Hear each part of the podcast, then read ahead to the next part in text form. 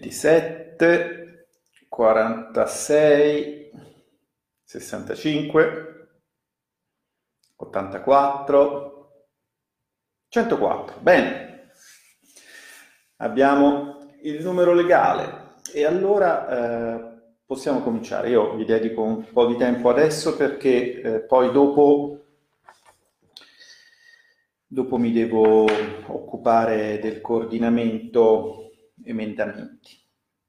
Chiedo scusa immediatamente al, al, giovane Morelli perché sono ancora con un microfono inadeguato e lo so che lui questa cosa non la può sopportare. Poi quando qualcuno mi dice che non può sopportare una cosa, io ho una certa tendenza a fargliela apposta, ma insomma, quello è un problema così che mm, mi farò perdonare con un microfono di migliore qualità. Allora, eh, le cose di cui parlare sono tante. In questi giorni eh, in Senato si sta lavorando, siamo un po' meno del solito perché alcuni colleghi perché magari si sono trovati esposti al contatto con persone contagiate o vengono da zone particolarmente colpite, non sono potuti scendere o salire a Roma, a seconda dei casi. E io sto lavorando eh, al decreto Cura Italia sia in sede referente nella Commissione Bilancio che in sede consultiva nella mia Commissione. Accanto, se vi interessa, trovate il resoconto sommario dell'intervento che ho fatto in uh, quinta commissione, nella commissione bilancio, dove ho detto due o tre cose che sono appunto sommariamente riportate, non tutte, ma eh, questa non è una, una critica ai, agli ottimi funzionari della, della quinta, è semplicemente che funziona così. Per le occasioni più importanti c'è il resoconto eh, stenografico che riporta parola per parola, per le occasioni eh, diciamo più rutinarie c'è il resoconto sommario che comunque consente di sapere chi c'era, chi ha parlato e come la pensava. Questa cosa non c'è all'Eurogruppo, per esempio. Però, diciamo così, magari è un problema per per voi, perché non avete, eh, diciamo, documenti. Per chi è un pochino più addentro eh, alla macchina e per chi comunque l'Europa la, la, vive sul serio, cioè parla con i colleghi di altri paesi, parla con i funzionari di tutti i paesi, eh, va a Bruxelles, non è un, grosso problema perché ci sono uh, sicuramente dei livelli di segretezza a cui non, cui non possiamo attingere, questo è ovvio, ma ci sono anche dei livelli di segretezza a cui è abbastanza facile, tutto sommato, eh, arrivare e superarli. Tanto se sai già dove vogliono andare, eh, sai in che direzione guardare e sai come, come regolarti. Vorrei ricordarvi quindi rapidamente a beneficio di chi eh, si fosse messo in contatto con il mondo in questo momento qual è il tema attuale.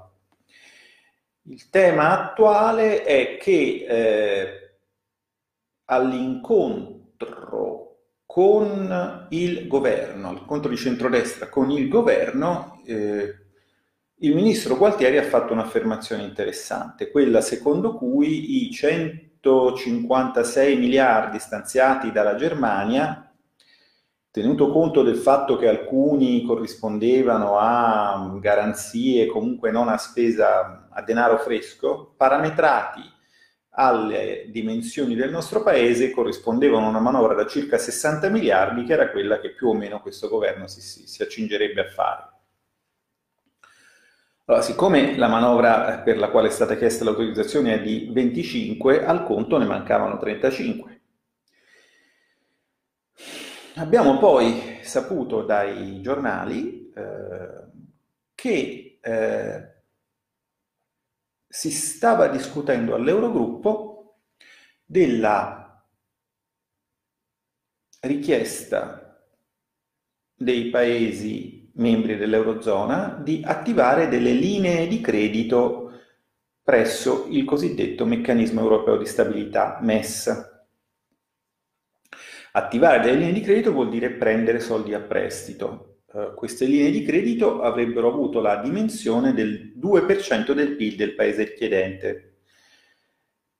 Per l'Italia a spanne fanno i 35 miliardi e allora noi abbiamo intuito che le cose stessero come vi dicevo l'altro giorno, cioè che la difficoltà del governo di dire da subito quanto voleva investire per salvare il paese da una catastrofe senza precedenti dipendesse dall'esito di un negoziato europeo.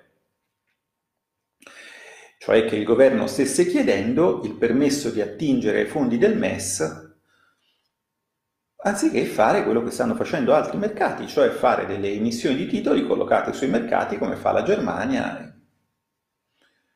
Un'operazione di per sé eh, insensata perché, come sapete, eh, e come vi ho ricordato più volte, il MES, eh, il meccanismo europeo di stabilità, eroga fondi a paesi che hanno perso l'accesso al mercato o sono comunque in gravi difficoltà finanziarie a condizioni molto stringenti e queste condizioni vengono riassunte in un documento che si chiama Memorandum, che è una lista di cose da fare. Normalmente misure di austerità. Naturalmente a parole tutti dicono di non volerle queste misure di austerità in casa propria, ma c'è un problema. Eh, non lo decide il presidente Conte se queste misure dovrà prenderle o meno, lo decide la cosiddetta Europa, segnatamente in questo caso pare di capire eh, il gruppo di paesi che, eh, membri dell'Eurozona che sono gli stessi che sono anche eh, firmatari del trattato istitutivo del MES. Apro e chiudo una parentesi per farvi notare che l'Unione Europea è fatta di tanti paesi, ma quelli che hanno bisogno di un fondo apposta per essere salvati sono, guarda caso, quelli che appartengono all'Eurozona. Perché quelli che invece non appartengono all'Eurozona, tipo Polonia, quello che è Ungheria, hanno una banca centrale e che li salva lei, ove mai fosse necessario. Eh, c'è stato l'Eurogruppo e eh, sappiamo che all'Eurogruppo l'Italia è stata fra i paesi che più hanno insistito, hanno fatto richiesta insistente perché si attivasse questa linea di credito. Cioè hanno fatto richiesta insistente per eh, indebitare il paese con il MES, che non è l'albero degli zecchini d'oro eh, di Pinocchio, è un fondo che ti presta dei soldi, ripeto, con il potere poi di imporre delle linee di politica economica agli stati che prendono i soldi, linee di politica economica che sovrascrivono la volontà degli elettori e quindi le decisioni dei parlamenti. Uh, questa fuga in avanti è sconsiderata perché, eh, perché non è vero che questi soldi verranno erogati senza condizioni. Non è vero per due motivi. Il primo è che eh, i paesi, scusate adesso mi prendo, uh, i paesi eh, del nord hanno come sempre il solito atteggiamento estremamente restio a eh, solidarietà nei riguardi del paese del sud, ma lo si vede anche nelle piccole cose. Per esempio, ieri parlavo col, con um, l'ex collega senatore Solinas, adesso governatore della regione Sardegna, che ha avuto tre carichi di mascherine requisiti, uno in che, che, servivano a lui e che non gli arrivavano da Roma, uno in Repubblica Ceca, uno in Polonia, uno in Germania. Quindi insomma la solidarietà europea eh, quella è. E poi perché oggettivamente c'è bisogno di un voto nel Consiglio del MES per cambiare le regole e questo voto deve, deve, deve avere una, una unanimità. Ricordo anche che non è vero che ci sono 410 miliardi pronti, quei 410 miliardi sono la capacità teorica di prestito, di erogazione di credito del MES. Peraltro con questa linea di credito a noi ne verrebbero eh, dati in prestito il 2% del PIL, 35, quindi non è che ti dicono ci sono 400 miliardi, tu pensi vanno tutti all'Italia, no, eh, all'interno di questo quadro edulcorato cui si sta pensando, all'interno di questo quadro edulcorato a cui si sta pensando, al massimo potremmo averne 35 di miliardi, che sono quelli che mancano rispetto ai 25 messi per fare i 60 di cui parlava Gualtieri. Ma il quadro edulcorato è veritiero? Cioè se prendiamo i soldi in prestito, veramente non verranno imposte condizioni a questo o ai prossimi governi? Beh, ehm, intanto possiamo leggerci tranquillamente le slide che eh, il, l'amministratore delegato dell'Eurogruppo Regling ha presentato alla riunione dell'Eurogruppo, perché le ho trovate per terra qua eh, salendo in, in ufficio e quindi non vedo motivo per non leggerle.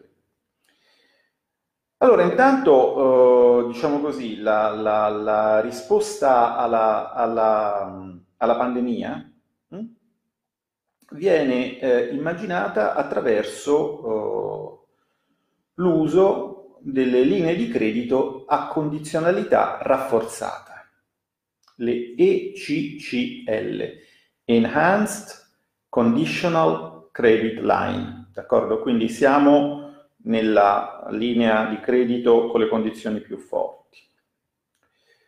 Eh, quali sono i criteri di idoneità per accedere a questa speciale, speciale linea di credito del 2% del PIL? Sarebbero disponibili per tutti i membri del MES dal momento che eh, ci sono rischi legati al coronavirus e quindi non c'è bisogno di non avere accesso ai mercati, cioè ti diamo i soldi. Guardate, qua arrivano continuamente arrivano continuamente notifiche, quindi eh, però io voglio leggervi, eh, diciamo, voglio darvi le, le, le, le, fonti così come esse si, si presentano.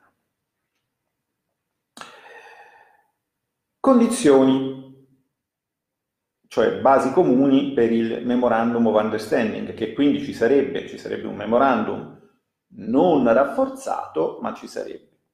La condizione sarebbe che il supporto del MES dovrebbe essere utilizzato per eh, spese sanitarie e per i costi eh, economici.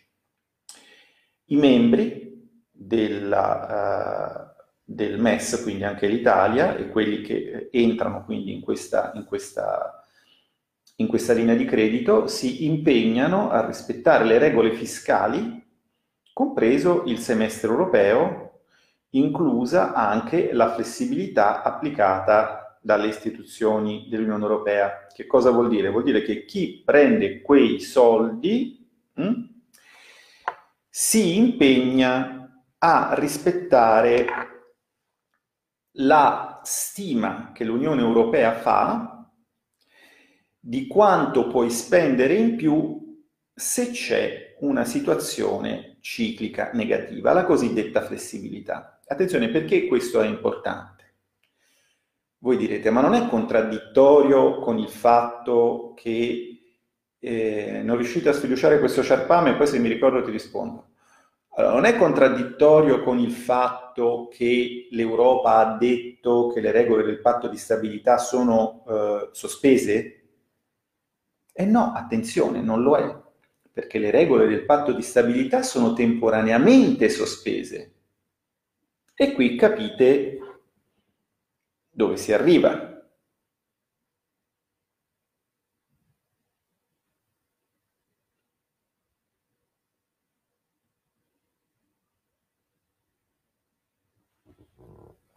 Si arriva al fatto che adesso ti dicono non c'è problema, ti diamo i soldi, li spendi, vabbè, questi soldi sono debito.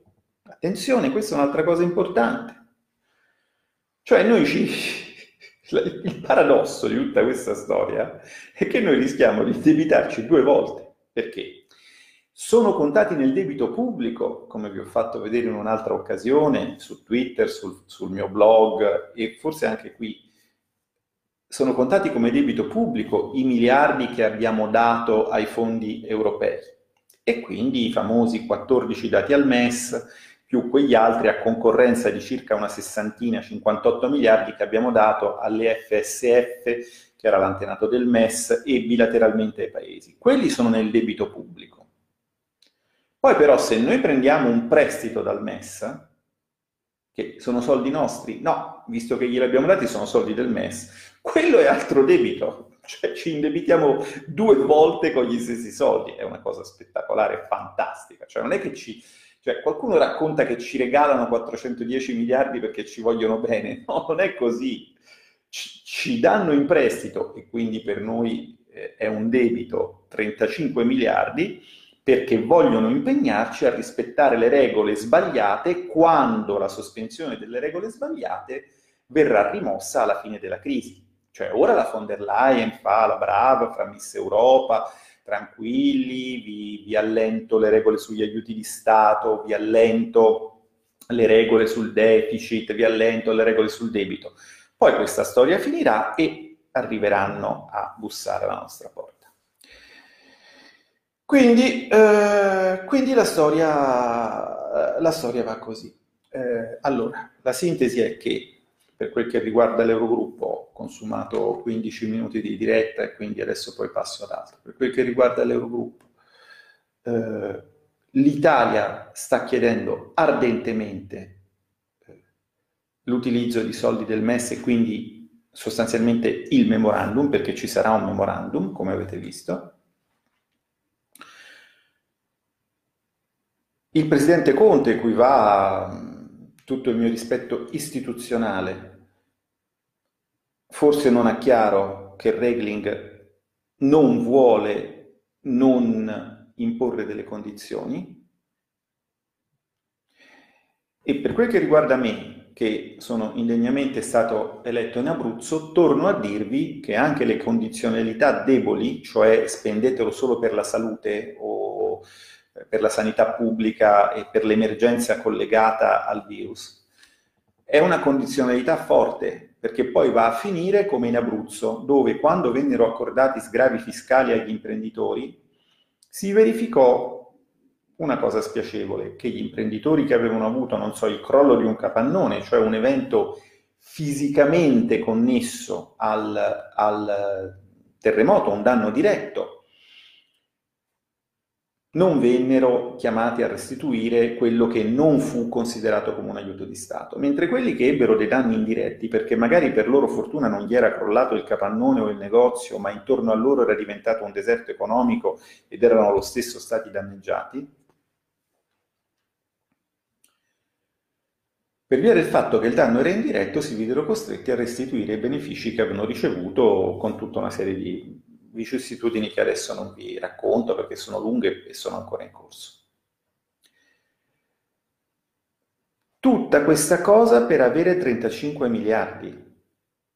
Nel frattempo gli altri paesi stanno emettendo i loro bond, il mercato è ancora relativamente liquido, potremmo emettere anche noi dei titoli, ma potremmo fare abbastanza rapidamente, no? Ma so che da certe parti già c'è paura per questi 25 miliardi che dobbiamo collocare, quindi gli altri 35 sembrano un ostacolo insormontabile. Invece secondo me dovremmo fare una bella emissione da 150 miliardi e poi o i mercati hanno fiducia nell'Italia o interviene la BCE o guardatevi la diretta di Borghi ieri, guardate come termina e mi associo. Sono tre possibilità. Io credo che i mercati abbiano molti motivi per aver fiducia nell'Italia. perché siamo un paese forte. Oggi il senatore Montani, quindi smetto di parlare di MES dicendo che questi hanno due facce, vanno avanti per la loro strada, sono loro a chiedere di entrare in un memorandum, Regling ha detto chiaramente che il memorandum ci sarà, eh, la sospensione delle regole eh, assurde, procicliche, cioè che accentuano la recessione, è solo temporanea, lo sappiamo perché è stata dichiarata come temporanea, quando quella sospensione cesserà, chi è, è entrato in questa trappola infernale sarà comunque costretto a seguire le regole con, con, con estremo scrupolo e ovviamente, e ovviamente quindi, eh, secondo la loro logica, sarà costretto. Perché sapete, non è che ci vuole tanto, sono dieci anni ormai che la stampa internazionale va avanti con questa storia che gli italiani hanno troppe case di proprietà, la casa di proprietà è un investimento improduttivo. Quante volte abbiamo sentito i nostri simpatici amici piddini no? dire ah ma perché noi siamo un paese vecchio, le case di proprietà sono improduttive, però loro la casa di proprietà ce l'hanno. Quando dovranno pagarci sopra una patrimoniale gli chiederemo di onorare la bandiera europea. Tanto alla fine ragazzi io sto vedendo delle cose che voi non vi potete neanche immaginare. Cioè io vedo giornalisti ultra piddini cominciare a essere preoccupati. Io vedo imprenditori che mai e poi mai avrebbero sostenuto il progetto culturale di consapevolezza che portavo avanti prima di entrare in politica, che adesso sono più avvelenati di me con toni anche sconvenienti nei riguardi dell'Europa, perché ovviamente essendo arrivati ultimi hanno lo zero del neofita. Cioè vedo, vedo funzionari, funzionari dello Stato, quindi non, non, non, lo scappato di casa dell'amico Piddino che magari boh, fa lavori più o meno tutelati, per cui vive nel meraviglioso mondo del PD, che è come il meraviglioso mondo di Amelie, vive, cioè, eh, non l'imprenditore che comunque eh, ha paura perché i suoi organi di stampa, al sole 24 ore, di, di, 5-6 anni, ma anche giorni fa, gli raccontavano aiuto l'inflazione, quando l'inflazione era all'1,001%. No, no, anche funzionari parlamentari organici al sistema, funzionari dei ministeri organici al sistema, adesso hanno paura. Perché? Ma perché capiscono che la strada presa da questo governo è una strada che va verso un unico esito possibile un'aggressione al nostro risparmio, quindi la patrimoniale, fondamentalmente, una qualche forma di patrimoniale. E questa non la vuole nessuno. Chi la farà morirà politicamente. Oggi spiegavo a un parlamentare eh, dell'attuale maggioranza che questo è come un momento bail-in. Voi vi ricordate il momento bail-in? Il momento bail-in è quando Letta, tutto contento, andò Garrulo e Giulivo su Twitter a dire ah, abbiamo fatto finalmente l'unione bancaria per tutelare i risparmi eh, degli italiani e non sapeva di aver firmato la condanna a morte di alcuni italiani, poverino, non era mica colpa sua. Se uno certe cose non le capisce, non le capisce. Noi ne avevamo parlato, io nel mio blog, insomma, però a quell'epoca in teoria ero anche di sinistra, pensa un po', vabbè, insomma, poi però si può smettere. Uh, il bail-in sterminò Renzi, perché nel 2015, eh, come ricorderete, quattro banche furono in qualche modo, diciamo, bailinate, cioè fondamentalmente i risparmiatori vennero espropriati, una vicenda che non è ancora chiusa e su cui non questa, ma la prossima commissione d'inchiesta sul sistema eh, bancario e finanziario dovrà fare piena luce, è ovviamente una promessa. E, e Renzi pagò un forte costo, quindi in qualche modo il bail-in firmato da, da, da, da Letta, dicevo oggi a questo collega del PD, è stata una specie di nemesi anticipata per, per l'Enrico stai sereno, no? Cioè Renzi, vi ricordate che liquidò Letta in questo modo senza sapere che Letta lo aveva già liquidato a sua insaputa di Letta firmando il bail-in. È una cosa meravigliosa, un abbraccio mortale, intertemporale. Bene, allora, qui siamo di fronte a un altro momento di questo tipo. Perché chi entra nel MES ovviamente morirà politicamente. Chi entra nel MES, cioè chi chiede soldi. Quindi Il mio sospetto è che questi qui, allora, io dico, o sono completamente scollati dalla realtà, e forse lo sono, perché sto vedendo cose anche nel dibattito in commissione che mi fa capire che questi non sono mai entrati in un'impresa, non sono mai entrati in uno studio professionale. Oppure sono furbissimi. Perché? Perché loro entrano in queste regole. Poi, se, diciamo così, allungano un po' il brodo, tipo fino verso fine legislatura, hm?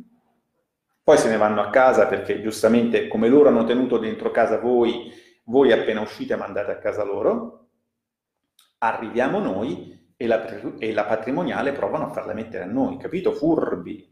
Questo sarebbe veramente geniale da parte loro. Cioè vorrebbero ripetere con noi il meccanismo Letta che manda in congedo Renzi eh, firmando dei patti che poi Renzi deve mantenere e lo sterminano elettoralmente. Secondo me non sono così tanto intelligenti, semplicemente non stanno capendo che cosa succede. Purtroppo però, mentre diciamo così, nella teoria pura della stupidità che ci viene presentata da, da Carlo eh, Cipolla nel suo saggio che tutti conoscete. Ciò che rende pericoloso uno stupido è l'imprevedibilità, perché di cose giuste da fare ce n'è una, poi a 360 gradi tutte le altre sono sbagliate e lo stupido ti sorprende perché non sai mai quale farà. Col pettino è peggio, o meglio se vogliamo, perché di tutte le altre possibili cose che si possono fare che non sono intelligenti, lui farà la più nociva e tu sai qual è. Ma non riesce a impedirglielo. Eh, perché? Dice, eh, eh, sfiduciate. Eh, noi possiamo anche sfiduciare, ma intanto vi ricordo che la fiducia a un governo la dà la sua maggioranza. Noi siamo all'opposizione. Quindi sfiduciare sarebbe una operazione di mera testimonianza che non avrebbe nessun risultato, ma esattamente abbiamo già fatto risoluzioni, abbiamo fatto interventi in aula, la testimonianza l'abbiamo bella e fatta. La mozione di sfiducia verrebbe ovviamente utilizzata, siccome hanno il controllo totale della, della, stampa, in questo modo. I cattivi leghisti ostacolano il governo che sta cercando di salvare il paese con una polemica strumentale, eccetera, eccetera. Ma hanno già cominciato a mettere le cose in questa, in questa forma. Vi faccio un esempio banale. L'equanime e corretto, solo 24 ore, mi ha intervistato con, eh, sul tema dei lavori della Commissione Quinta, che io non, non presiedo ma a cui partecipo, sono in questo momento una specie di capogruppo de facto, diciamo, perché il capogruppo non, non, non c'è, mancano anche le, tutte le, le, le, nostre, le mie splendide colleghe, da cui sono così tristemente separato, mancano i simpatici e preparati colleghi e ci sono colleghi che vengono da altre commissioni, abbiamo fatto una squadra di persone che si conoscono e che vanno lì. D'altra parte la cosa ha anche senso perché come capite questo provvedimento tocca talmente tanti spazi eh, di eh, competenza che abbiamo pensato che fosse più opportuno prendere dalle varie commissioni delle persone per dire delle cose sensate lì. E, ehm, eh, in commissione quinta, perché vi parlavo della commissione quinta? Adesso mi sono distratto perché è arrivato un messaggio, sì. Um, in commissione quinta è arrivata la durezza del vivere, eh sì, eh, la durezza del vivere potrebbe arrivare. In commissione quinta abbiamo fatto, diciamo, la, la la discussione eh, generale, eh, ma fatemi fare un passo indietro, scusate, ho perso il filo del discorso perché mi è arrivato un messaggio che aspettavo. Mm, benissimo, allora adesso vi parlerò di un'altra, di un'altra cosa. Eh,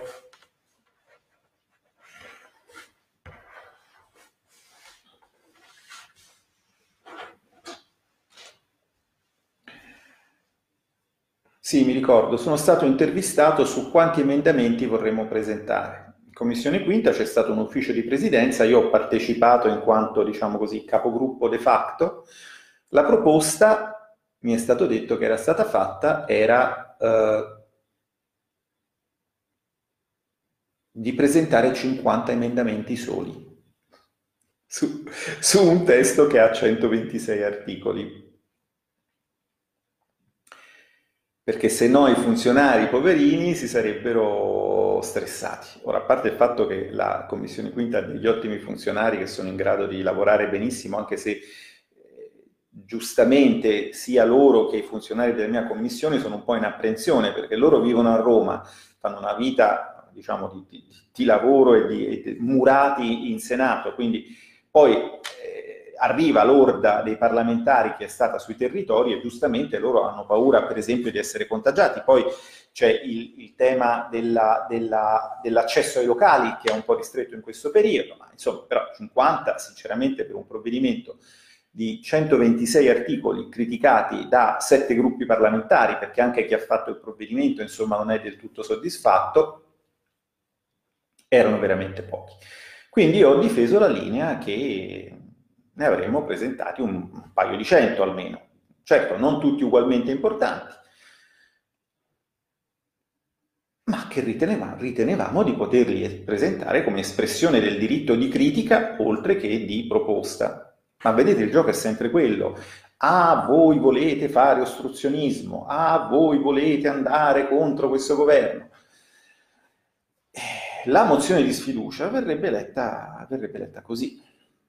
Quindi il problema eh, è un altro. Intanto bisognerebbe capire come, è andata a finire la capigruppo in Senato, cioè se eh, ci sarà un voto sul calendario, perché vi ricordo che noi volevamo che Conte venisse a riferire sulle cose che vi sto dicendo, cioè sul fatto che vanno in Europa a fare delle cose che nessuno gli ha chiesto di fare. Quindi c'è da vedere se i 5 Stelle hanno accettato che Conte venisse a fare delle comunicazioni oppure tu- continuano ad opporsi il ministro non è venuto a spiegarci, il primo ministro probabilmente neanche vorrà venirci. Eh,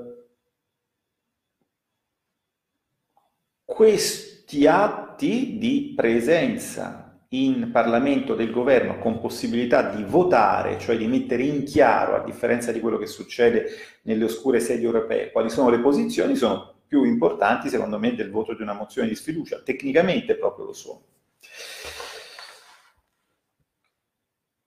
E,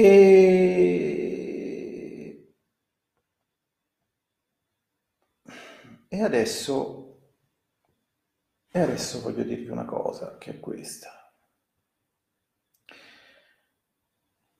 Voglio venire a, ai lavori della mia commissione. Oggi in commissione ho avuto l'onore di avere Matteo sotto la mia presidenza perché era lì in sostituzione di un collega e poi c'erano il collega Siri e il collega Montani. Matteo sostituiva il collega Saviani.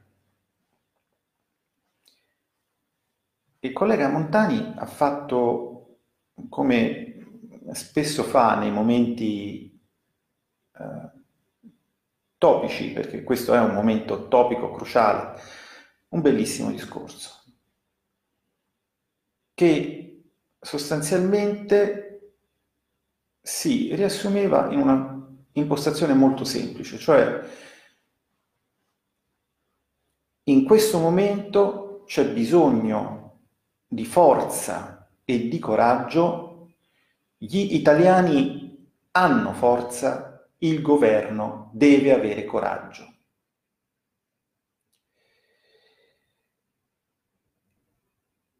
E per farvi capire che cosa significa gli italiani hanno forza, vorrei leggervi una lettera che un imprenditore ha scritto ai suoi fornitori. Oggetto anticipo bonifici. Il blocco produttivo più o meno totale, vabbè, diciamo, è meno forse bello, ma invece no, di Dante, e comunque è molto concreto, ma anche Dante è concreto. ricomincio. Anticipo bonifici. Il blocco produttivo più o meno totale imposto dalle autorità e dalle misure di autotutela che molte aziende stanno applicando in questo difficile periodo comporta numerose difficoltà gestionali, con adempimenti che vanno in ogni caso espletati. I buoni risultati da noi conseguiti negli ultimi anni ci hanno messo in condizione di poter affrontare questa nuova situazione con timore, ma anche con la fiducia di poter assorbire il duro contraccolpo che inevitabilmente anche i nostri conti subiranno. Questi risultati sono il frutto del nostro impegno e dedizione, ma anche della collaborazione dei nostri partner che ci forniscono, con precisione e qualità, i materiali e servizi indispensabili per il buon funzionamento della nostra organizzazione. In questo momento di difficoltà per tanti piccoli e medi imprenditori abbiamo deciso di sostenere le attività di chi come voi ha contribuito al nostro successo, anticipando con pagamento immediato tutte le scadenze che ad oggi ci risultano pianificate per il 10 aprile, il 10 maggio, il 10 giugno e il 10 luglio. Speriamo con questo nostro gesto di supportarvi fornendo la liquidità che il sistema bancario difficilmente potrà erogare in tempi brevi e che questo vi aiuti a gestire in modo ordinato le vostre scadenze. In primis quelle verso i vostri dipendenti, vero motore di ogni attività.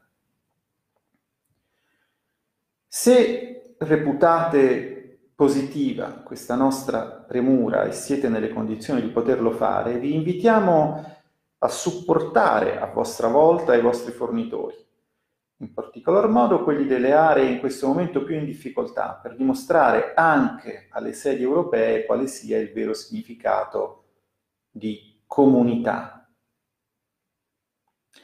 Sperando che questo gesto possa essere imitato da tutti coloro che possono, auguriamo a voi ai vostri dipendenti e alle relative famiglie la miglior salute. Allora,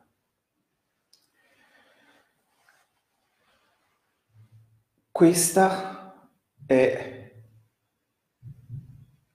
la forza del mio paese. E io sono molto a disagio se penso che un paese che esprime questa qualità umana venga, se non tradito, quantomeno raggirato nelle sedi europee dai suoi rappresentanti che non hanno voluto passare dal Parlamento per spiegare che cosa stanno cercando lassù.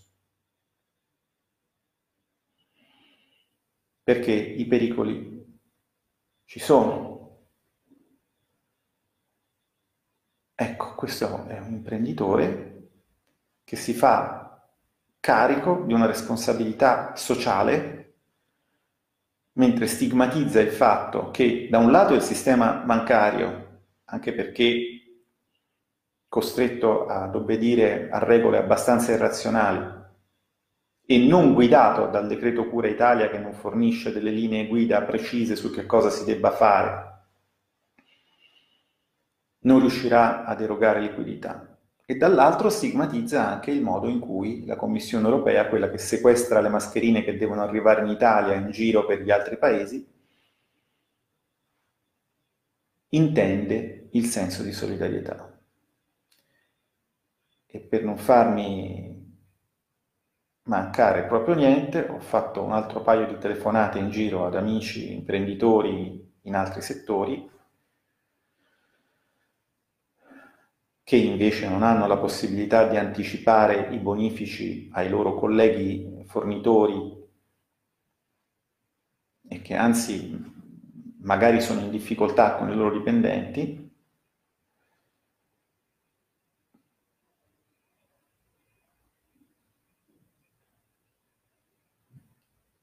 e, e sono piuttosto scosso. Perché le motivazioni per le quali noi ci siamo ridotti così sono note e sono agli atti e qui si continua a curare un male con la medicina che ha fatto intossicare il paziente. Il nome lo sapete, non c'è bisogno che ve lo dica, ma eh, è anche triste che si debba arrivare sull'orlo di una situazione greca perché la gente prenda consapevolezza. Mi fanno anche ridere quelli che qui dicono, ah, ma perché non informate? A me me lo dici. che forse se io non esistessi non sapresti neanche come ti chiami. Perché non informate? Eh, perché non andate in televisione? Ma perché in televisione ci vado se mi invitano. Tu perché non vieni a casa mia a dirmelo? Perché non ti ho invitato? funziona così, sai. In televisione ci vai se ti invitano. Chi controlla la televisione? La controllo più io o la controlla più il Premier? Eh beh, è semplice, no? Funziona così. Non è che funzioni in un altro modo. Però certo, sapete, siccome gli imprenditori sono tanti, più sono grossi e più faranno rumore cadendo, eh, io penso che certi organi di stampa, per esempio l'orientamento, lo cambieranno Ma il punto è che va tutto terribilmente in fretta. Quindi noi continuiamo a fare la nostra battaglia cercando di non essere strumentalizzati. Cercate anche voi di non essere strumentalizzati, evitate i toni accesi, evitate gli insulti. Se una persona non capisce con quello che sta succedendo, o è pagata per non capire, o è irrecuperabile, ormai non si può non capire, quindi è inutile perdere tempo con chi non capisce. Ma è utile anche perdere tempo con chi eh, capisce. State mediamente lontani dai social che servono solo a tracciarvi, perché fra un po' presumo che ci sarà un fortissimo malcontento sociale. E la mia personale paura è che questo scontento, manifestandosi, possa giustificare una svolta autoritaria più esplicita di cui evidentemente noi, in quanto persone che hanno portato nel dibattito posizioni critiche argomentate, saremmo ovviamente le prime vittime. Ma questo era un rischio che avevamo messo in conto. Ma se vi piace starci a sentire, evitate di avere atteggiamenti che possano portare a spegnere la nostra, cioè la vostra voce. E su questa chiusa non troppo consolante, me ne rendo conto, vi lascio perché adesso devo andare a fare la cernita degli emendamenti. Beati voi che avete di meglio da fare.